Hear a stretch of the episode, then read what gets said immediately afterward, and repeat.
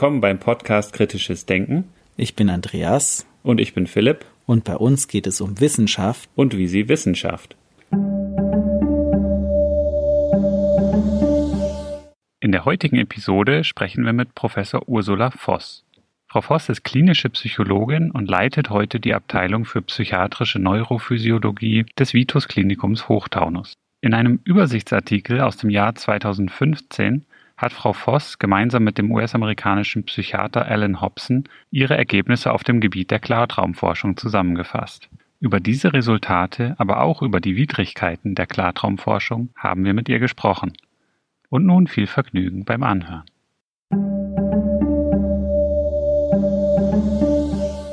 Herzlich willkommen, Frau Professor Ursula Voss, heute im Kritisches Denken Podcast. Das ist ein sehr spannendes Thema über das wir heute mit Ihnen sprechen möchten. Und das hat eine kleine Vorgeschichte. Da kann ich vielleicht ganz kurz ausholen. Und zwar vor ein paar Folgen haben wir mit Professor Tobias Schlicht von der Uni Bochum gesprochen über Predictive Processing und das Bewusstsein. Und ich hatte ihm auch eine Frage gestellt, wie ist das denn im Traum oder besonders im Klartraum? Weil vielleicht kann man das da auch anwenden. Da konnte er nicht so viel zu sagen, hat mir aber im Nachgang vom Gespräch ein Review-Paper von Ihnen geschickt. Das sind 2015. Da waren Sie Co-Autorin und da geht es um Ihre zusammengefassten Ergebnisse der letzten oder der vergangenen Jahre bis dahin über Ihre Klartraumforschung. Ich habe auf jeden Fall dann das Paper gelesen und mir war dann sofort klar, aha, das ist ein Thema, über das ich unbedingt auch gern mal einen Podcast machen würde weil aus meiner eigenen Vergangenheit jetzt heutzutage nicht mehr so viel oder eigentlich kaum mehr, seitdem ich nicht mehr so viel schlafe. Aber früher hatte ich viele Klarträume, habe mich da sehr intensiv mit beschäftigt und habe da sehr viel drüber gelesen und war sehr froh, als ich dann so diesen quasi den Sachstandsbericht aus ihrer Forschung über die Klarträume gelesen habe. Und das hat mich wieder sehr in dieses Thema zurückgeholt und ich finde das sehr spannend. Habe dann auch, seitdem ich das gelesen habe, versucht, wieder Klarträume zu haben. Leider bisher noch ohne Erfolg. Aber eben genau, das ist so das Thema, über das wir mit Ihnen heute sprechen möchten. Und vielleicht können Sie mal beginnen damit zu berichten, wie Sie denn selber zu dem Thema Klarträumen gekommen sind eher so aus der akademischen Schiene über das Bewusstsein oder haben Sie selber Klarträume und hat Sie das interessiert? Wie, wie sieht das da aus? Ja, eigentlich weder noch. Das war Zufall, als ich den Alan Hobson, der, der gilt ja so als Traumpapst, getroffen habe auf einer Fortbildung. Und äh, ja, wir kamen so ins Sprechen, ins Reden und und ich hatte eigentlich immer Zweifel, ob es ob es sich lohnt oder ob wir objektiv genug Träume messen können weil das so verzerrt ist. Ne? Die Erinnerung am Morgen, entspricht die wirklich dem, was geträumt wird? Kann man das überhaupt verbal, was visuell abläuft, kann man das verbal überhaupt zuverlässig wiedergeben? Und da muss ich mal sagen, er ist ja leider verstorben letztes Jahr, aber er war ein sehr okay. großer Befürworter dieser Art von Forschung. Traumforschung insgesamt, aber insbesondere war er auch sehr interessiert an luziden Träumen. Und er sagte dann, das muss mal vernünftig gemacht werden. Und dann hatten wir ursprünglich abgesprochen, dass ich ein paar Träumer konditioniere, dass ich denen beibringe, wie man luzide träumt. Ich war damals, hatte eine Vertretungsprofessur an der Uni Bonn und dass wir die dann in den Scanner schicken. Und ja, nach Lüttich. Und dort dann quasi hätten wir dann Bildgebung von luziden Träumen. Das wäre natürlich wahnsinnig spannend gewesen, weil wir dann dieses Entstehen von, von sekundärem höheren Bewusstsein orten könnten. Und so hat das alles begonnen. Dann habe ich in Bonn eine, eine luzide Traumforschungsgruppe ins Leben gerufen und hatte dann einen Aushang gemacht, ganz normal am, am schwarzen Brett für die Studenten und war dann sehr überrascht, dass über 100 Studenten dann kamen und hatten Interesse an dieser Form von Forschung. Das ist dann getrumpft auf ungefähr 20 und als sich dann herausstellte, dass es gar nicht so einfach ist, das luzide Träumen zu erlernen. Um in den Scanner zu gehen, wäre es jetzt notwendig geworden, dass wir das auf Knopfdruck produzieren könnten. Ne? Die Scanner-Experimente sind sehr teuer und da hätte man sich das jetzt nicht erlauben können, dass man sie einfach mal eine Woche da jeden Nacht schlafen lässt und guckt, ob sie luzide werden. Und als sich herausstellte, dass das ein Ding der Unmöglichkeit ist, haben wir gesagt, gut, dann untersuchen wir sie erstmal mit EEG im Schlaflabor in der Neurologie hier in Frankfurt. Das war ein Riesenaufwand. Und ja, so kam ich zum luziden Träumen. Eigentlich war ich gar nicht äh, so überzeugt davon, dass das eine lobenswerte Aufgabe und eine erfolgversprechende Aufgabe wäre. Aber ich habe gedacht, ach, mit dem Alan Hobson, das ist tatsächlich ein Genie, fand ich. Also er war sehr, sehr beeindruckend.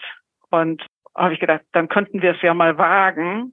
Und dazu kam dann, dass sich noch jemand dazu geschaltet hat, der von Haus aus Physiker ist, Kernphysiker, der das interessant fand und der sich bereit erklärt hat, uns zu überwachen, während wir diese EEG-Studien machen, um auch nochmal dafür zu sorgen, dass wir nicht irgendwelche falschen Messungen vornehmen oder ja, so kam mhm. ich zum luziden Träumen.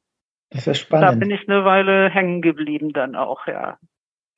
Und dann sind Sie auch sehr kritisch an dieses Thema rangegangen, weil Sie haben ja gesagt, zuerst haben Sie gar nicht gedacht, dass das so erfolgversprechend sein könnte und haben das ja dann auch nochmal überprüfen lassen. Ich fand auch, dass das sehr esoterisch verbrämt ist, das Thema. Und bin auch der Meinung, dass es das leider immer noch ist. Ja, da gab es ja dann so in den, ich glaube, 80er oder 90er Jahren den Stephen LaBerge, von dem mhm. ich die Bücher gelesen habe, der das, der auch, glaube ich, ein sehr starkes Interesse hatte, da an der, in Harvard nachzuweisen, dass das wirklich ein Ding ist, also dass luzide Träume nicht einfach so fabuliert werden oder dass sie tatsächlich passieren und so passieren und dass man da auch eben dieses höhere Bewusstsein entwickelt. Und er hat ja dann diese Technik, ich glaube, mit noch jemandem zusammen, aber er war einer von denen, die das wirklich gemeistert haben, aus dem Traum über Augenbewegungen zu signalisieren, dass mhm. das der Moment ist, wo er diese Einsicht hat, aha, okay, das ist ein Traum, das wird ein Klartraum. Das ist ja das Charakter oder eins der Charakteristika von einem Klartraum, dass man sich der Tatsache bewusst wird, während man schläft, während man träumt, dass das, was da gerade so passiert, was man so erlebt, dass man eigentlich im Bett liegt und schläft mhm. und das aber tatsächlich wie real wirkt und man dann wie aufwacht im Traum und den Moment hat er mit so einer Augenbewegung, mit einem abgesprochenen Signal, rechts, links, rechts, links oder sowas, was man dann auf einem auf so einem speziellen Ableitung von den Augenmuskeln sieht mhm. und dann kommt man das genau zuordnen. Das war ja so der erste, von dem ich weiß, der erste Ansatz, wo man das wirklich versucht hat, systematisch zu machen. Und das ist, glaube ich, bis heute doch noch so, oder? Das ist bis heute noch so, wobei der Steve LaBerge nicht der einzige war, sondern es gab zwei Forscher, die zeitgleich daran mhm. gearbeitet haben, mit derselben Technik dann Erfolg hatten. Und das andere ist der Keith Hearn, der mich auch schon angeschrieben hatte, ne, dass er dann oft nicht zitiert wird, weil der Stephen Herbert einfach viel, viel erfolgreicher ist und das erfolgreicher publiziert hat. Aber ist schon wichtig, dass man den auch erwähnt. Die haben das zeitgleich mhm. herausgefunden. Und das ist tatsächlich ein Ansatz, der auch heute noch verfolgt wird. Wir haben damals dann feststellen müssen, dass sehr häufig wenn also die Augenbewegung, die von den Probanden verlangt wird, ist so rechts, links, rechts oder links, rechts, links. Also es ist eine kontrollierte Augenbewegung, die man dann im EEG oder im EOG, Elektrookologramm, sehen würde. Und wir haben leider die Erfahrung gemacht, dass es sehr häufig dann eben nicht verifiziert werden konnte. Wenn wir also diese Augenbewegung gesehen haben und die Probanden geweckt haben, gefragt haben, war das ein luzider Traum, dann kam entweder hm, nö oder gar keine Erinnerung oder sowas, so dass wir dann gesagt haben, das reicht vielleicht nicht aus und wir haben das erweitert, indem wir dann quasi verlangt haben, rechts, links, rechts und dann Pause nochmal und nochmal, also quasi dreimal das gleiche Signal, so dass wir sicher sein konnten, okay. Und da haben wir dann auch äh, mehr Glück mit gehabt. Das heißt, wenn wir dann geweckt haben, die Probanden, dann haben wir auch in der Regel einen Klartraumbericht bekommen. Also ist eine komplizierte Sache. Klingt kompliziert. Also man muss ja. ja dann auch wirklich sich dieses Muster gut einüben, merken. Was mich grundlegend interessieren würde, wäre auch nochmal so die Charakteristika von äh, Klarträumen. Philipp hat jetzt schon einiges gesagt. Also wichtiger Punkt, dass man sich im Traum dessen bewusst ist, aber es gibt ja da verschiedene Merkmale, auch so Merkmalslisten, die man dann durchgehen kann, was auf einen Klartraum hindeutet, was man darunter verstehen kann. Vielleicht können Sie das nochmal genauer erläutern. Meinen Sie die Kriterien, die einen Klartraum definieren? Genau. Ja, das ist auch noch eine interessante Geschichte. Im Prinzip reicht ja das Bewusstsein oder beziehungsweise die Realisation, das ist hier nur ein Traum das passiert gerade nicht wirklich. Ich kann mich davon dissoziieren. Ich gehe in die dritte Person Perspektive und realisiere, das passiert jetzt gerade nicht wirklich, sondern das ist, ja, eine Fantasie. Das ist ein Traum. Was aber dazugehörig ist und oft auch zeitgleich berichtet wird, ist die Kontrolle über den Trauminhalt. Das heißt also die Steuerung. Ich kann in dem Moment, in dem ich realisiere, das ist nur ein Traum, manchmal auch den Trauminhalt verändern. Das wäre der kontrollierte Klartraum. In unserer Erfahrung ist er gar nicht so häufig. Wie gesagt, es erfordert ziemlich viel Training, überhaupt die Augenbewegungen dann ausführen zu können. Ja, und oftmals führt alleine die Realisation, das ist nur ein Traum zum Erwachen. Das war zumindest bei mir eine, eine Weile so. Ne? Als ich mit diesen Studien angefangen habe, hatte ich schon häufiger die Einsicht, die luzide Einsicht, aha, das ist nur ein Traum. Und dann bin ich aufgewacht. Und das erfordert ziemlich viel Arbeit, dann im Traum zu bleiben und den dann auch noch zu verändern. Und das wären dann im Prinzip drei Elemente. Also einmal die Einsicht, das ist nur ein Traum. Das zweite wäre die Dissoziation, also diese, die Einnahme der dritten Personenperspektive und sich selber von außen zu betrachten oder sich über den Zustand, in dem man gerade ist, bewusst zu werden. Das erfordert schon ziemlich viel abstraktes Denken. Und das dritte wäre dann die Kontrolle über den Traum. Für die Studien werden ja dann auch verschiedene ähm, Merkmale abgefragt, um einschätzen zu können, ist das jetzt ein luzider Traum gewesen. Und dann ist es ja nicht nur diese Einsicht, ich habe gewusst, dass ich jetzt träume, sondern auch andere Aspekte. Das kann auch unabhängig voneinander auftreten, also dass man sich in der dritten Person von außen sieht.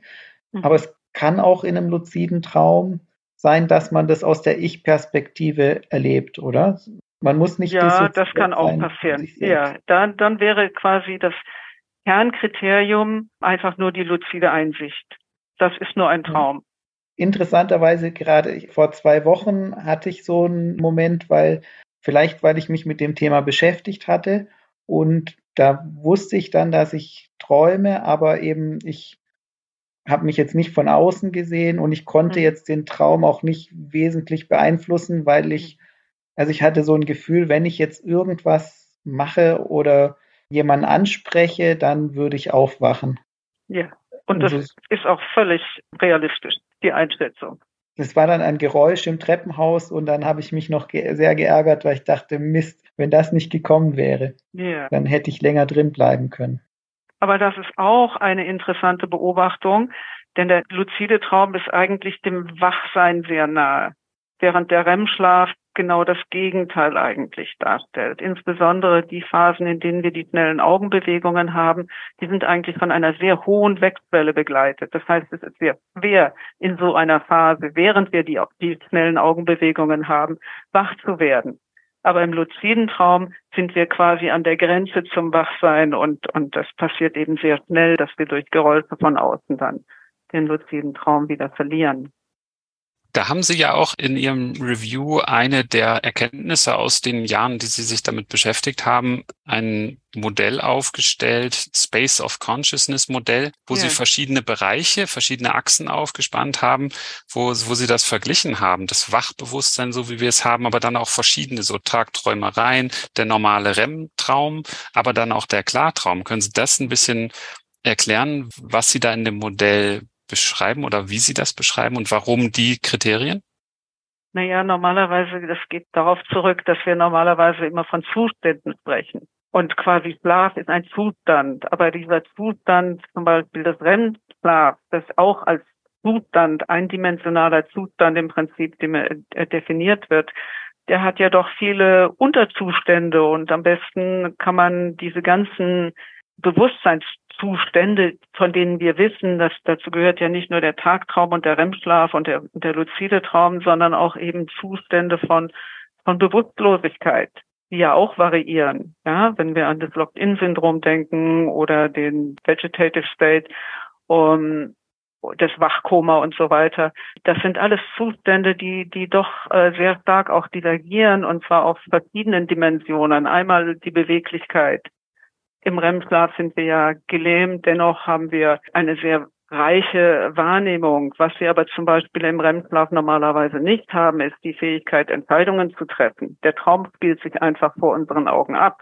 Im Klartraum dagegen kann ich Entscheidungen treffen. Ich bin zwar auch noch nicht mobil, ja, ich bin immer noch der REM-Lähmung unterworfen, aber ich bin in der Lage, Entscheidungen zu treffen. Und dann haben wir gesagt, gut, mit einfachen Zuständen können wir, können wir die Komplexität nicht einfangen. Und deswegen haben wir das definiert als ein Bewusstseinsraum mit, mit N-Dimensionen, von denen wir beispielhaft eben dann drei herausgesucht haben. Das finde ich auch noch spannend. In dem Graphen, da sieht man das und da haben sie zwei verschiedene Arten auch von Klarträumen aufgelistet, nämlich einmal die, die ich aus dem REM-Schlaf heraus habe, wo ich mhm. im REM-Schlaf bin und dann auf irgendeine Art und Weise zu der Einsicht gelange, dass es ein Traum ist. Also der ja, REM-Klartraum. REM-induzierte REM-induzierter Klartraum. Genau. Genau. Und dann der wachinduzierte Klartraum. Genau. Und dieser ja. wachinduzierte Klartraum, das war für mich damals auch schon immer so ein Mysterium, weil ich konnte mir beileibe nicht vorstellen, dass ich aus dem Wachen direkt in einen Traum, ich habe das beliebig oft versucht und es war dann doch irgendwie so plötzlich gleiten die Gedanken ab und dann entweder ich schlaf und bin eingeschlafen, mhm. wieder die Chance verpasst oder ich schlaf gar nicht erst ein. Das war so, ja. aber dann das Bild, was Sie da so auch in dem Paper äh, aufzeichnen, das macht mir auch klar, dass sie teilweise auch sehr unterschiedlich sein können und vielleicht dieser REM-induzierte Klartraum, den ich sonst kannte, qualitativ ganz anders ist als das, was ich, oder ich habe erwartet, dass das das gleiche ist, wenn ich aus dem Wachen da rein gleite sozusagen. Aber das war es nie. Und Vielleicht hatte ich wachinduzierte Klarträume, aber die schienen mir gar nicht so sehr wie ein Klartraum, so wie ich ihn kannte. Ja, das ist ein, ein ganz gravierender Unterschied. Wenn ich im REM-Schlaf in einen Klartraum eintrete, dann tue ich das aus einem Bewusstseinszustand, der recht einfach strukturiert ist. Wir nennen das den Primärzustand. Das geht auch auf Freud zurück und Edelmann, den Philosophen Edelmann, der gesagt hat, es gibt eine, eine primäre und eine sekundäre Ebene von Bewusstsein und das natürlich auch nur annäherungsweise eine qualitative Unterscheidung, keine quantitative. Der Primärzustand wäre ein Bewusstseinszustand, in dem ich eben einfach nur im Hier und Jetzt lebe. Ja, ich habe kein Verständnis von Zeit. Ich bin in der Lage, einfache Dinge zu erlernen und, und auch zu erleben. Aber ich wäre jetzt beispielsweise wenig verschieden von der Bewusstseinsstufe eines Kaninchens oder, oder eines Haushundes oder sonst was, oder Hauskatze oder sonst was. Das ist zeitlos und es entbehrt quasi des abstrakten Denkens und, und solcher Qualitäten. Entscheidungsfreiheiten, solche Sachen. Wobei Entscheidungsfreiheit ist auch nochmal eine andere Geschichte. Aber der Entscheidungsfähigkeit, die Fähigkeit, Entscheidungen zu treffen.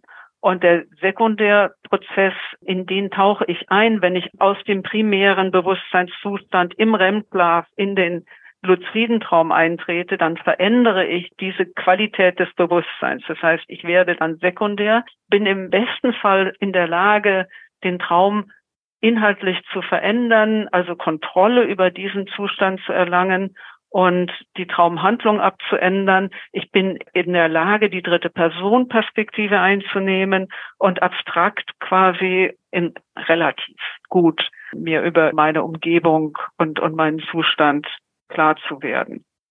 Und wenn ich im Wachen einen Klartraum habe, dann nutze ich diese hypnagogen Halluzinationen, so nennen wir die, die man hat normalerweise beim Einschlafen, lasse mich da reinfallen, bleibe aber immer noch im Wachzustand. Eigentlich habe ich immer noch sehr viel Kontrolle. Und dann bin ich auch sehr viel einfacher, leichter in der Lage, diesen, diesen Traum zu steuern oder diese Bilder, die sich mir anbieten, die so zu nutzen, dass ich daraus einen Traum kreiere. Das sind aber tatsächlich zwei wesentlich unterschiedliche Arten des Klartraums. Und was Sie beschreiben, so mit dem Bewusstsein, dass das eine eher eine einfachere Form von Bewusstsein ist im Traum und im Klartraum oder im Wachzustand natürlich noch mehr komplexer ist und auch abstraktes Denken möglich ist, das mhm. korrespondiert ja auch gut mit den Hirnaktivitäten, die man dann auch messen kann oder die Befunde, die Sie da ermittelt Richtig. haben. Richtig. Also wir haben gefunden, dass es gibt natürlich jetzt auch noch Unterschiede lokal, was, was das Gehirn betrifft. Da spielte insbesondere der, der Frontalkortex eine große Rolle. Das ist der, der evolutionär neue Teil, der insbesondere beim Menschen ja stark ausgeprägt ist. Und dann aber auch hat ja der Wolf Singer vom Max-Planck-Institut im Prinzip die 40 Hertz Forschung ins Leben gerufen und gezeigt, dass abstraktes Denken, sekundäres Bewusstsein insbesondere mit 40 Hertz Aktivierung einhergeht. Und wir haben genau diese 40 Hertz Aktivierung im luziden Traum in frontalen Bereichen feststellen können, nachweisen können. Und das ist natürlich auch nochmal ein, ein schöner Beleg dafür. Diese 40 Hertz Aktivierung ist normalerweise im REM-Schlaf so gut wie nicht vorhanden, insbesondere in den frontalen Arealen. Und wenn die dazukommt, dann finde ich immer, ist das so, ja, es, es fühlt sich an wie Menschwerdung, ne? dass man also jetzt von außen dann sehen kann, ah, okay, da schaltet sich jetzt ein, äh, dieses Sekundärbewusstsein tatsächlich zu. Das ist ja auch, finde ich, besonders interessant, was Sie beschrieben haben, dass Sie ja auch diese 40 Hertz Aktivität von außen induzieren konnten über diese transkraniale Wechselstromstimulation. Also ich kannte das irgendwie aus der Literatur oder populärwissenschaftlich, dass man Hirnaktivität induzieren kann mit Strom, mit Magnetismus, mit verschiedenen Art und Weisen. Aber wenn man das mit Wechselstrom oder mit Wechselfeldern macht, dann natürlich auch bestimmte Frequenzen induzieren kann, was sehr plausibel klingt, wenn man die neuronalen Netze in verschiedenen Hirnregionen auch in einer bestimmten Frequenz feuern lassen möchte. Mhm. Und das fand ich spannend, dass sie dann ja auch rausbekommen haben mit einer kleinen teilnehmenden und einer kleinen Fallzahl, aber ja trotzdem die Daten so waren, dass wenn sie diese 40 Hertz Stimulation gemacht haben, vorne im Frontalhirn, und dann die Probanden geweckt haben, dass sie dann auch berichtet haben, sowas wie, aha, das war jetzt irgendwie so, da ist was passiert mit meinem Bewusstsein, oder? Ja, vor allen Dingen war das deswegen spannend, dass wir hatten das erstmal mit ganz normalen Probanden. Wir haben einfach eine Ausschreibung gemacht, wir suchen Probanden für eine Studie und hatten dann sehr viele Probanden dabei, die sich schon Klarträumer genannt haben, also die damit mit dem Konzept vertraut waren. Und wir haben das eingereicht zur Veröffentlichung. Dann haben die Reviewer aber gesagt, ne, sie hätten das doch gerne quasi mit naiven Probanden. Das heißt, wir hatten dann nochmal von vorne anfangen müssen und haben Probanden gefunden, die noch nie einen zumindest angegeben haben, dass sie noch nie vorher einen luziden Traum hatten. Und manche von denen haben tatsächlich dann einen, einen ganz klaren luziden Traumbericht abgeben können und manche haben einfach nur auf der Skala, die wir verwendet haben, dann höhere Werte angegeben, als, als wenn wir sie mit einer anderen Frequenz stimuliert hätten. Ne? Und das Interessante daran ist, wir haben unsere Daten dann nach Australien gegeben zur Re-Evaluation in ein Labor an der Monash University und sie haben dann nochmal ganz komplizierte Messungen gemacht über die ganze Nacht mit dem Ziel, dass sie quasi blind diese luziden Frequenzen dann wiedererkennen können. Und interessanterweise haben sie dann nicht nur unsere Episoden identifizieren können, sondern noch weitere kleine, die recht ähnlich waren, wo ich dann denke, okay, das könnte ja sein, und zwar jetzt nicht mit den Daten aus der Stimulationsstudie, sondern mit den 2009er Daten, die wir publiziert hatten. Einfach nur EEG-Messungen. Und wo ich dachte, okay, vielleicht ist das ja doch nicht so ein seltenes Phänomen, dass wir im Traum dann die Bewusstseinsebene wechseln. Und es ist einfach nur so schwierig, das für den Probanden dann zu signalisieren und in dem Moment dann auch ne, geweckt zu werden und so weiter. Also ich glaube, da ist noch viel Arbeit für die zukünftige Forschung, also viele Themen, denen man noch nachgehen könnte. Ist das so wirklich ein einzigartiges Phänomen oder ist es einfach nur wahnsinnig schwer zu messen? Oder taucht es immer mal wieder auf, ja, im Sinne von, äh, weiß ich, Überwachung der Schlafumgebung oder was auch immer die Gründe sein können, dass es normale Fluktuationen sind. Und es ist ja aber auch spannend, wenn man das induzieren kann, könnte man das auch irgendwo nutzbar machen, sag ich mal. Ich könnte im Schlaf dann irgendwelche Sachen üben, trainieren. Ich glaube, im Zusammenhang mit sportlichen Aktivitäten ähm, ja. gibt es da auch Überlegungen, sag ich mal, irgendwelche komplexen Bewegungsabläufe das ist äh, Forschung, ein Forschungszweig, den der Daniel Erlacher insbesondere verfolgt. Ich habe selber damit überhaupt keine Erfahrung. Wir haben es nie probiert. Aber er arbeitet wohl mit, mit Hochleistungssportlern und, und berichtet, dass er da sehr gute Erfolge mit erzielen kann, dass er das quasi dann im Traum einübt und, und dass es dann die, diese komplexen Bewegungsabläufe in der Realität dann auch verbessert. Aber dazu, wie gesagt, kann ich nicht viel sagen. Ich frage immer meine Probanden und teilweise auch dann meine Assistenten, wenn die schon mal von luziden Träumen berichten, dann sage ich immer, und könnt ihr dann dieses und jenes? Und einer hat tatsächlich gesagt, er wäre in der Lage, Kniebeugen zu machen. Aber ähm, ja, das ist ein spannendes Thema. Das ist so anwendungsbezogen.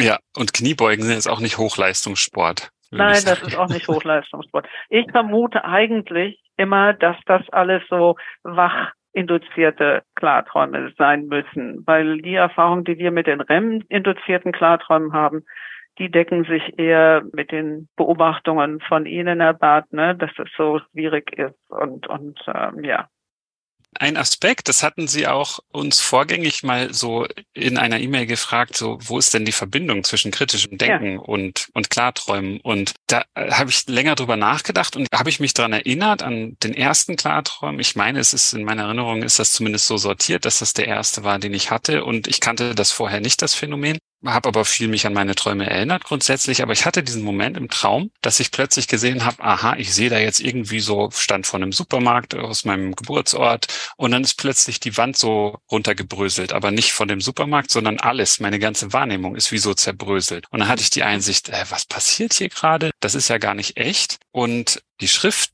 hat sich verändert und so und dann habe ich irgendwie die Einsicht gehabt, aha, das ist ja gar nicht real. Und da war das erste Mal dieser Abgleich, mir schien das Traumgeschehen so komplett real, so wie mein Wachbewusstsein jetzt während diesem Gespräch genau dieselbe Qualität. Und dann hat es mir zum ersten Mal gezeigt, es kann ja etwas sein, was mir komplett real scheint, kann ja trotzdem anders sein. Und das kritische Denken kommt jetzt dann natürlich erst nachträglich, rationalisiere ich das rein, aber das fand ich eine schöne Erklärung, weil ich auch darüber gelesen habe, dass Klarträume an sich auch wie so eine metakognitive Komponente hat, dass ich ja. mir über das Bewusstsein ja. selbst bewusst werde. Genau.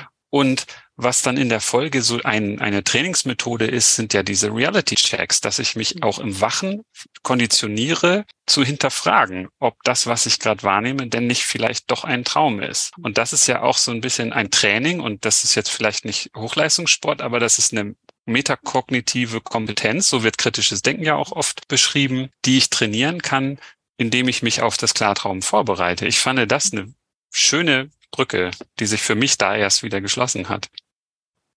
Ja, also da würde ich Ihnen jetzt einfach nicht widersprechen. Das frage ich auch immer oder es ist sogar immer auch ein Thema für, für eine Gruppenarbeit in den Seminaren, die ich halte zu dem Thema, woher weiß ich denn eigentlich, dass ich wach bin? Nicht nur woher weiß ich, dass ich träume, aber woher weiß ich denn, dass ich wach bin? Und ja, das hat was mit kritischem Denken zu tun, da haben Sie recht. Mhm. Ich kann mich jetzt gerade auch gut erinnern, vor zwei Wochen, als ich diesen Klartraum hatte, dass ich äh, im Traum unter Wasser war und dann auch ein Papier in der Hand hatte, das ich so geknautscht hatte, ne, wie so ein mhm. Ball gedrückt und es hat keine Geräusche gemacht. Es war aber nicht matschig. Also ich habe eigentlich wäre das unter Wasser ja sehr weich gewesen und es hatte aber die Konsistenz hat einfach nicht gepasst. Und dann habe ich gedacht, das kann jetzt ja nicht sein. Und dann habe ich realisiert, das ist, das ist jetzt ein Traum. Und was du gesagt hast, Philipp, mit dem Reality-Check, dass man das üben kann, ist aber schon auch eine schwierige Sache, wenn ich das richtig sehe, oder? Ich glaube, sowas zu trainieren, das, ich habe mal geschaut, da gibt es alle möglichen Podcasts und Blogs und weiß ich nicht, die dann versprechen, äh, luzides Träumen lernen, äh, einfach gemacht. So, ich glaube, so einfach ist das wahrscheinlich nicht oder kann man das gut erreichen? Also aus meiner Erfahrung würde ich sagen, sich selber zu trainieren, das tagsüber zu fragen, das ist nicht so schwer. Das geht mir jetzt, seitdem ich mich jetzt auch wieder mehr damit beschäftigt habe in den letzten Wochen, merke ich oft irgendwie, wenn im Abendrot oder sowas komische Beleuchtung oder wenn die Fernbedienung nicht funktioniert, dann komme ich schon immer auf den Gedanken, im Moment mal, es könnte auch ein Traum sein, muss ich mal kurz überprüfen. Aber das dann auch im Traum zu machen, das ist das Schwierige, weil da ist es dann doch wieder meistens so, die Fernbedienung geht nicht und die Erklärung, die ich finde, ist nicht ich träume, sondern aha, die kann ja gar nicht gehen, weil und dann habe ich irgendeinen hanebüchenden Grund. Also die Technik zu erlernen ist nicht so schwer, aber dass sie im Traum erfolgreich ist, das ist wahrscheinlich, gibt es auch eine Riesenvariabilität zwischen Individuen. Bei manchen ist es leichter, bei manchen schwieriger. Ja, die Umsetzung, an der hapert es manchmal. Was wir festgestellt haben, ist, dass insbesondere Kinder bis zum Alter von 18, bis sich also quasi das Frontalhirn komplett vernetzt hat, dass die sehr einfach das luzide Träumen erlernen und dass sie das teilweise auch spontan tun. Und das geht zurück bis, weiß ich, äh, das Alter von drei bis vier Jahren. Das ist nur anekdotisch. Untersucht haben wir es ab dem Alter von sechs Jahren. Und wir haben eine sehr hohe Häufung von, große Häufung von Klarträumen gefunden bei Kindern im Alter von sieben Jahren. wir gehen davon aus, dass es einfach so ein natürlicher Unfall ist, dass sich das Frontalhirn einfach ab und zu mal zuschaltet. Das sind die Momente, in denen die Kinder dann so wahnsinnig gut argumentieren können und ähm, die Eltern dann überraschen ne, von ihrer Beharrlichkeit und auch Logik. Und das passiert eben dann eventuell auch einfach mal nachts und das passiert auch im REM-Schlaf. Und in dem Moment haben die einen luziden Traum. Und wenn die das aufrechthalten können, dann sind sie auch im Erwachsenenalter relativ leicht in der Lage, das zu reaktivieren. Aber diese spontanen luziden Träume, die hören im, im Alter von 18, 20, hören die normalerweise auf. Und dann muss man sich anstrengen. Ja, das kann ich auch anekdotisch bestätigen. Ich habe jetzt auch mit meinen Kindern schon ein paar Mal darüber gesprochen und die finden das Thema spannend. Deswegen haben wir auch weiter mit ihnen darüber gesprochen. Sie haben mir jetzt auch berichtet, dass sie relativ häufig im Traum merken, ah ja, ja, da, dann wusste ich, das ist ein Traum und so. Und dann, ja. ich beneide sie immer, weil ihnen scheint das ja. leicht zu fallen. Aber das, ich finde auch die Perspektive, dass hirnphysiologisch, dass das was mit dem, mit der Hirnreifung zu tun hat, interessant. Da fallen mir dann auch gleich Forschungsarbeiten ein, die zum kritischen Denken gehen, wo es ja auch Ansätze gibt, dass die kritische Denkfähigkeit, Reflexionsfähigkeit, das äh, entwickelt sich ja auch erst mit den Jahren. Da gibt's genau. wahrscheinlich noch viel, was wir nicht so ganz im Detail verstehen. Also gerade beim Gehirn als sehr komplexes Organ, wie das funktioniert. Das ist ja, sehr spannend. Aber das luzide Träumen ist ein sehr schönes Werk oder ein Zugangsweg oder ein Fenster zum Gehirn, mhm. wenn man mhm. so will, um da ein bisschen Verständnis zu, zu Verständnis bin, zu gelangen. Ja, ich bin auch mal gespannt, was jetzt die künstliche Intelligenz so generiert. Ich habe neulich einen Artikel darüber gelesen, spekulativ, ob man den Avataren das Träumen beibringen kann. Und natürlich würde ich sagen, sofort, ja klar geht das, ja, einfach nur einen hyperassoziativen Zugband generieren wobei der dann natürlich so gefüllt, angefüllt wäre von, von Inform mit Informationen. Es wäre interessant, dann mal zu sehen, was da rauskommt und wie sich dann vielleicht auch neuronale Netze irgendwie abbilden lassen, die dem luziden Träumen dann nahe kämen. Also da wäre ich auch mal gespannt, was das alles noch so, so mit sich bringt, ja. Sehr, sehr spannend. Sehr spannend. Was für mich noch so ein Gedanke war, auch bei dem Thema, es ist ja so ein Zustand, der eigentlich ja nicht vorgesehen ist. Entweder ich schlafe ja. oder ich bin wach. Ja. Und dann denke ich als erstes, es gibt ja auch sowas wie Déjà-vus oder ähnliche äh, Veränderungen, die aber auch auf pathologische Veränderungen oder Zustände, Entwicklungen hinweisen können. Das mhm. ist beim Klarträumen aber nicht der Fall, wenn ich das richtig verstanden habe. Oder gibt es da irgendwelche Hinweise, dass es mhm. auch pathologisch sein könnte? Es gibt auch Hinweise, dass es pathologisch sein kann. Also solche Zuschriften kriege ich leider sehr häufig und ich bin dann immer ganz hilflos. Ich kann ja nur sagen, gehen Sie zum Neurologen. Aber es gibt Menschen, die sind nicht in der Lage, normal zu träumen. Also sie sind quasi immer in diesem Zustand der Dissoziation, auch im Schlaf und leiden darunter enorm. Und es gibt auch Fälle, in denen Menschen, Träumer, aus diesem Zustand nicht mehr rauskommen. Und auch das wird als leidvoll erlebt und nicht immer als positiv. Was dahinter steckt, weiß ich nicht. Das wäre eine Frage an die Neurologie. Aber das ist tatsächlich, ähm, solche Fälle sind sicher nicht der Normalfall und, und auch wahrscheinlich von der Evolution nicht vorgesehen. Ja, ist ja unerfreulich, ne? weil ich auch im ersten Moment äh, dachte letztens, hm, kam mir irgendwie nicht so gesund vor rein. Aber wenn man das selten hat, also es ist eher sozusagen, kann ein Hinweis sein, wenn man das ständig hat oder eben es auch einen selber auch beeinträchtigt, dass man es dann auch untersuchen lassen sollte. Und ja. das andere ist ja, dass es eben viele Menschen gibt, die das propagieren. Das sollte man machen. Und da werden alle möglichen Methoden angeführt. Und kann es nicht auch manchmal bedenklich sein? Ich weiß es nicht. Ja, ich finde schon. Also ich genieße meinen Nachtschlaf und ich denke auch, dass es wichtig ist. Das hat ja auch der Ellen Rechtschaffen mit seinen Studien an Ratten demonstriert, dass der REM-Schlaf tatsächlich für unser emotionales Erleben ja unglaublich bedeutend ist, dass wir unser emotionales Gleichgewicht über den REM-Schlaf wiedererlangen können. Und bei den Rattenversuchen wurde sogar festgestellt, dass der REM-Schlaf notwendig ist. Ob das jetzt auf den Menschen übertragen werden kann oder nicht, das bleibt dahingestellt. Aber Tatsache ist, dass Menschen, die keinen REM-Schlaf haben, das sieht man auch an Menschen, bei denen eine Neurodegeneration vorliegt, die eben dazu führt, dass der REM-Schlaf insbesondere unterdrückt wird, weil die Pons, also die Brücke, die für diesen physiologischen REM-Schlaf verantwortlich ist, weil die als Folge dieser Erkrankung dann auch degeneriert, dass die doch im, im Wachleben erhebliche Einschränkungen haben. Von daher denke ich, ist es sicher bei Kindern völlig unproblematisch, weil es wahrscheinlich wirklich einfach Fluktuationen sind. Das Frontalhirn ist noch nicht so richtig im Takt und schaltet sich eben ab und an mal zu. Aber das übermäßige Klarträumen halte ich auch für problematisch. Das propagiere ich auch absolut nicht. Gerade diese Hyperassoziation, diese unkontrollierbare Hyperassoziation im REM-Schlaf, die ist ja von Bedeutung, weil wir aus irgendeinem äh, oder nach irgendwelchen noch nicht bekannten Prinzipien unsere Erlebnisse aus Vergangenheit und Gegenwart miteinander verknüpfen und ablegen und filtern. Ja, das, was emotional von Bedeutung ist, das wird in irgendeiner Weise verknüpft mit Dingen, die wir schon mal erlebt haben und, äh, und wird in Bildern abgelegt. Und Dinge, die unnötig sind, die werden eben, ja, ausgefiltert. Und wenn wir kontrolliert träumen, dann verhindern wir diesen Prozess, diesen Aufräumprozess, so empfinde ich das, das REM-Träumen. Ja, vielleicht auch wieder Verbindung zum kritischen Denken bisschen konstruiert, aber die Analogie ist auf jeden Fall da. Da würden wir ja auch sagen, was wir schon ein paar Mal auch in unserem Podcast besprochen haben, wäre es denn, obwohl kritisches Denken etwas als positives, eine positive Eigenschaft wahrgenommen wird, die ganze Zeit, den ganzen Tag könnte ich das nicht machen. Ich würde vermutlich verhungern, aber auf jeden Fall würde ich kein glückliches Leben mehr führen, wenn ich nur noch alles hinterfrage und gar nicht mehr so in, in den Fluss meines Lebens komme, sondern ständig kritisch über etwas reflektieren muss. Vielleicht auch eine ja. gute Analogie.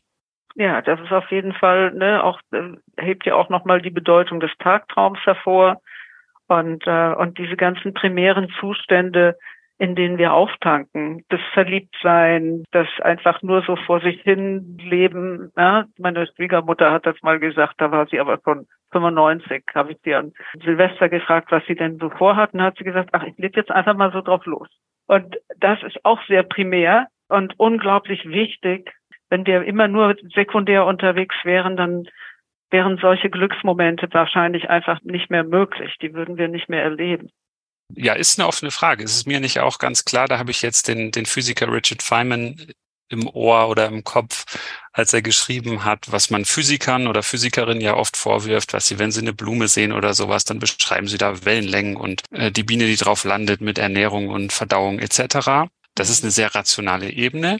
Aber er hat auch gesagt, ja, ich kann das so beschreiben. Ich sehe aber auch, hm, schöne Blume, das gefällt mir und ich bin einfach froh darüber, das zu sehen und zu beobachten und auf mich wirken zu lassen und zu riechen und sowas. Das geht beides. Aber ich glaube auch, die Dosis macht ja das Gift und wenn man zu viel von einer Art hat, dann vergiftet das wahrscheinlich auch das Leben. Ja, das ist lustig, denn ich bin mit einem Physiker verheiratet.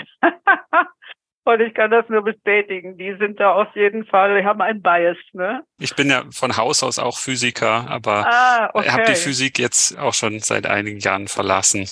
Ja. Hab andere Wege eingeschlagen, aber ja. Ja, dann können Sie aus der ersten Person Perspektive können Sie das beschreiben, ne? Wie das, das ist, ist so, Physiker genau. zu sein, ja. Aber ich hatte ganz am Anfang ja gefragt, was ist so Ihr Weg zu dem Thema Klartraum gewesen? Und bei mir sind das zwei unterschiedliche Sachen. Das eine ist einfach das Erleben, dieses Gefühl, wirklich das Bewusstsein im Traum zu haben und verschiedene Erfahrungen zu machen, einfach auf eine Art und Weise, die anders ist als im normalen REM-Schlaf. Das finde ich mhm. faszinierend und was Schönes sehr selten und vielleicht ist das auch gut so. Aber das andere ist so ein akademisches Interesse. Was kann ich durch die Klartraumforschung darüber lernen, was zum Beispiel denn dieses Bewusstsein ist? Und wir haben jetzt gerade in der näheren Vergangenheit einige Folgen gemacht, eben mit dem Professor Schlicht, Predictive mhm. Processing und Bewusstsein und jetzt auch mit Philipp Sterzer, auch Predictive Processing mehr auf der pathologischen Seite mit Wahn mhm. und Schizophrenie und all das. Und das kam mir auch gerade so ein bisschen die Verbindung da, dass es ein Interesse daran, was kann einem denn auch im REM-Schlaf oder im Luzidtraum, meine ich, Vielleicht auch sogar mit so einem Modell wie Predictive Processing. Das wollen wir jetzt nicht schwerpunktmäßig wieder drüber besprechen. Da haben wir jetzt einige Episoden gemacht. Aber ich habe lustigerweise auch ein Paper gefunden von letztem Jahr 2022 im PNAS Journal. Da ging es um einen Erklärungsansatz auf Predictive Coding Basis vom Erleben des Klartraums. Und das fand ich auch spannend, wie da so dieses Framework aus dem Predictive mhm. Processing genutzt werden kann, um ein bisschen dieses Konzept vom Luzidtraum zu mhm. erklären. Aber das ist dann eben eher so die akademische Schiene. Ja, aber eine spannende. Definitiv, definitiv. Und ich, ich denke, das ist auch so ein großes Thema oder in diesem Open Mind Netzwerk, wo mhm. dann sehr interdisziplinär aus verschiedenen Richtungen auch so ein Thema angegangen wird oder haben aus Sie, der Philosophie. Haben Sie schon den Thomas Metzinger interviewt? Genau, da ja. haben wir ein Gespräch mit ihm geführt, auch über den Ego-Tunnel, Bewusstsein mhm. und auch Willensfreiheit. Genau. Und wir haben auch über luzide Träume gesprochen. Ja, ja, eben. Genau. genau. Und hatten Sie schon ein Gespräch mit der Jennifer Wind? Nein, das noch nicht, aber der Name ah. kommt mir auch bekannt vor. Ja, die ähm, hat mit dem Thomas Metzinger lange Zeit zusammengearbeitet, war seine Assistentin und ist jetzt Professorin für Philosophie an der Monash University in Australien. Und sie hat auch super spannende Ansätze. Mhm, ich ja. erinnere mich, er hatte das damals auch erwähnt, ja, ja jetzt muss ja, ich ja, sagen, ja, ja. kommt es mir in den. Sinn. Aber vielleicht auch noch ein Wort zu diesem Open Mind Netzwerk, weil da ja auch sehr viele interdisziplinäre Themen beschrieben werden. Können Sie sagen, was so Ihre großen Einsichten waren jetzt durch die Mitarbeit in diesem Open Mind Netzwerk? Gerade diese philosophischen Ansätze, die sind ja bestimmend. Ich bin ja Experimentalpsychologin. Das heißt also, wir testen im Prinzip ja immer nur, was die Philosophen vorgeben. Und von daher ist das immer sehr bereichernd, einfach da auch die neuesten Entwicklungen äh, dann damit einbezogen zu werden, ne? Und die, und die Theorien und ohne die Philosophie gäbe es keine Psychologie. Die Philosophie kam immer zuerst.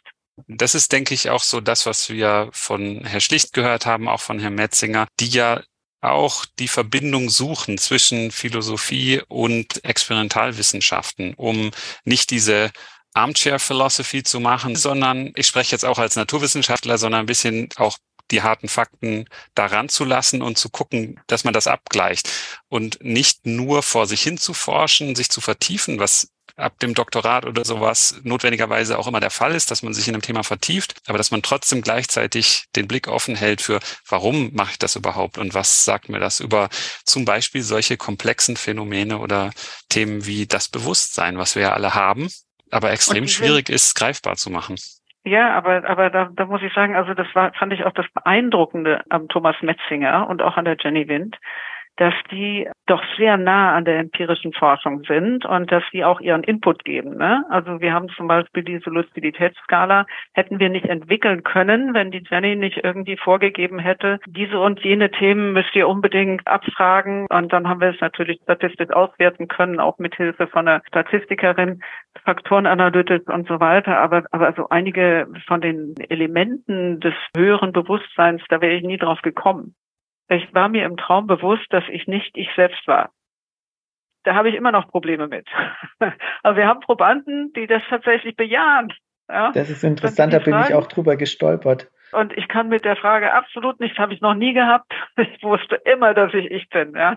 Und, und solche Sachen, die wären gar nicht zustande gekommen, wenn wir nicht Hilfe von der Philosophie bekommen hätten. Von daher ist das natürlich wirklich bereichernd und auch sehr beeindruckend, dass es hier Philosophen gibt, die sich immer wieder adjustieren und die uns auch erlauben, uns zu adjustieren. Also es ist so, ja, ein Tanz, den man da miteinander aufführt und, und das ist, äh, ja, wir hatten auch schon immer spannend. wieder dieses, dieses Thema der Inter- und Transdisziplinarität. Das ist ja auch sehr spannend, wie das eigentlich zusammengehört, wie Sie jetzt gesagt haben. Man, man braucht ja eigentlich auch den Input zum Beispiel der Philosophie, der Philosophen, die sich Gedanken gemacht haben, um dann auch wieder Ideen zu haben, was kann ich prüfen, wie kann ich ja. das prüfen, was muss ich da berücksichtigen.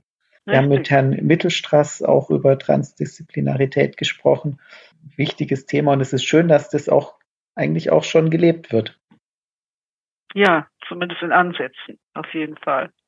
Das ist eben für uns auch immer schön zu sehen und es wird da interessant eigentlich, wo die, wo die Disziplinen verschmilzen. Da kommen dann also die, die heute schwierigen oder interessanten Probleme, die lassen sich, glaube ich, in den allermeisten Fällen nicht mehr rein disziplinär innerhalb einer Disziplin lösen, sondern da braucht es die verschiedenen Perspektiven. Da braucht es auch das kritische Denken. Ein Teil davon ja diese Multiperspektivität. Da muss man eben von der philosophischen Seite ranschauen, von der neurophysiologischen Seite. Und von der physikalischen. Genau, den Naturgesetzen sollte man auch nicht widersprechen. Das ist grundsätzlich, denke ich, wichtig. Ich kenne auch keine Wissenschaftler, die dermaßen akribisch alles in Frage stellen.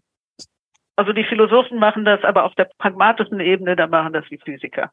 Und ich finde das ungeheuer wichtig, dass auch ein Datensatz nicht, äh, nicht einmal von einer Person irgendwie ähm, analysiert wird, sondern das müssen unabhängig voneinander dann mehrere machen und ja. Ähm, vielleicht noch eine Frage. Ich habe gesehen, als ich mal bei PubMed gesucht habe, was Sie in den letzten Jahren so publiziert haben. Ich habe gesehen, da waren einige Paper, da waren Sie mit drauf zum Thema Klartraumforschung, auch jetzt während der Pandemie, was ja. Corona damit gemacht hat. Können Sie das noch kurz beschreiben, was Sie da gelernt haben? Ja, da haben wir einfach, also ich arbeite ja als ähm, klinische Psychologin, als Therapeutin und in der, in der Vitas Taunus und in der Psychiatrie. Und während der Pandemie hatten wir einfach sehr viele frustrierte Patienten. ach, dann nutzen wir das doch jetzt mal, dieses Potenzial und schauen mal, wie die träumen während der Pandemie, ob sich da irgendwas verändert. Und dann nehmen wir den Klartraum-Fragebogen einfach mal mit. Wir haben festgestellt, dass sich da eigentlich nicht viel getan hat. Also so was, wie, was dieses Klarträumen betrifft. Da gibt es andere Studien, die das bejahen, aber in unseren, also insbesondere in den Patientendaten haben wir da nicht viel finden können. Von daher könnte man sagen, war jetzt kein lohnenswertes Projekt, aber doch war es schon. Wir haben es gut veröffentlicht und ist auch ein interessantes Datum, dass quasi dieser Einfluss von außen, der ja doch dann auch als bedrohlich empfunden worden ist und der so viel Einschränkungen mit sich gebracht hat, dass der wirklich nur in geringfügigem Maße in die Träume eingearbeitet worden ist. Wir hatten zufällig eine Stichprobe von vor der Pandemie. Da hatten wir zufällig auch zwei Wochen lang Traumberichte gesammelt von gesunden Probanden und konnten jetzt vergleichen, wie oft werden bestimmte Inhalte genannt, die bedrohlich erscheinen und finden wir da einen Unterschied zu der Pandemiephase beziehungsweise wir haben sogar während, während zweier Lockdowns die Träume erhoben und wir müssen doch übereinstimmend feststellen, ja, ab und zu wird mal Maske erwähnt oder ne, Social Distancing oder sowas, aber in der Regel sehr, sehr wenig Übertragungen vom Wachleben ins Traum geschehen. Ja, spannend auch, sich solche Fragen auch überhaupt zu stellen auf der Ebene. Vielleicht noch abschließend so eine Frage. Sie haben dieses State of the Art in Lucid Dream Research mhm. 2015 veröffentlicht. Das ist jetzt acht Jahre her. In acht Jahren passiert auch in der Wissenschaft ein bisschen was. Haben Sie mhm. da so den Überblick oder ist seitdem irgendwas besonders Spannendes noch passiert? Ich finde nicht, dass sie sich besonders weiterentwickelt haben, aber was, was ja dann doch passiert ist, das hat die Runde gemacht und es hat sehr, sehr viele Wissenschaftler dann auch motiviert oder die haben sich dann auch eher dem Thema zu nähern gewagt, weil das ja doch aus der esoterischen Ecke eben kam und auch in Verruf geraten war. Und dann gibt es mittlerweile sehr viele Berichte darüber, was die alles können im Klartraum. Und mein einziges Argument ist immer, dass man nochmal besser untersuchen sollte, wie sind denn jetzt eigentlich die Unterschiede von dem wach-luziden Traum und dem REM-induzierten luziden Traum. Und da hat sich noch nicht so viel ergeben. Aber äh, aus dem wach-induzierten Traum haben sie dann sogar Probanden dazu gekriegt, dass sie rechnen konnten und also ne, dreimal fünf und dann 15 Mal die, äh, die Augen bewegen und so weiter, dass das wohl möglich ist. Ähm, ja, es ist so aufwendig, diese luzide Traumforschung aus dem Labor heraus, dass wir damit im Moment einfach ja aufgehört haben, dass wir das nicht mehr nachverfolgen. es ist aber auch spannend, dass sozusagen diese, Sie haben vorher gesagt, die luzide Traumforschung, das war so ein bisschen esoterisch, ist vielleicht so ein bisschen wie bei der Bewusstseinsforschung, wenn man vor 30 Jahren was zum Thema Bewusstsein gemacht hat, dann hat man sich seine akademische Karriere ruinieren können und heutzutage sollte man sowas gemacht haben, um eine gute akademische Karriere machen zu können. Das ist richtig, ja, ja. Also was wir schon versucht haben, wir haben dann gedacht, okay, wie geht das denn jetzt eigentlich mit diesen OBEs, Out of Body Experiences, ne? Und dann müssten wir doch bei den Patienten recht viele finden. Also bei, gerade bei den psychotischen Patienten müssten wir doch eigentlich in der Lage sein, das zu untersuchen. Das haben wir in der Zwischenzeit auch versucht, aber das ist auch sehr, sehr aufwendig und sehr häufig hält es dann doch wissenschaftlichen Kriterien nicht stand. Also wir hatten schon mal zum Beispiel eine Patientin, posttraumatisch und auch ein bisschen psychotisch und die hat uns erzählt, dass sie das jede Nacht hat und sie kann dann auch genau durch die Räume wandern und sie weiß dann auch, was da genau passiert. Also ähnlich wie das berichtet wird von Nahtoderfahrungen manchmal. Und das haben wir dann äh, getestet und haben ein Blatt Papier an ihrem Bett angebracht, am Fußende, so dass sie das nicht sehen konnte, und haben da ein paar Zahlen draufgeschrieben, drei oder vier, und haben sie dann am Morgen gefragt, ob sie die Zahlen gelesen hat. Und dann sagte sie natürlich ja, hat uns auch die korrekten Zahlen angegeben. Und dann haben wir uns das Video angeschaut und siehe da, irgendwann ist sie aufgestanden, hat die Brille angezogen. Ja, solche Sachen passieren eben auch ist schwierig, aber das ist noch ein weites Feld. Und es gibt ja übrigens auch den Kevin Nelson von der Kentucky State University, der sich mit Nahtoderfahrungen auseinandersetzt und der die auch induzieren kann. Hat so eine Kippvorrichtung und das wäre vielleicht auch nochmal ganz interessant. Solche Phänomene, die werden natürlich die Wissenschaft auch nochmal richtig bereichern. Ne? Es gibt sehr viele Bereiche, aber so wie beim Klarträumen auch, haben Sie ja selber auch geschildert, wie schwierig das ist, sowas zu designen, solche Studien zu machen, so dass sie auch wissenschaftlichen Standards genügen. Und mhm. diese wissenschaftlichen Standards sind eben so, dass wir Menschen, die diese Experimente machen, designen und auch auswerten, eine große Fehlerquelle sind, eine ja. systematische Fehlerquelle und die müssen wir ausschalten können. Und da gibt es gerade bei diesen Experimenten mitmenschlichen Probanden, gerade auch in der Traumforschung sowieso, weil das mache ich im Schlaf, im Schlaflabor notwendigerweise. Mhm. Ich habe mir am Anfang vorgestellt, Scanner, als Sie das gesagt haben, ist das also so ein bildgebendes MRT, ja, richtig. dass man da überhaupt drin schlafen kann.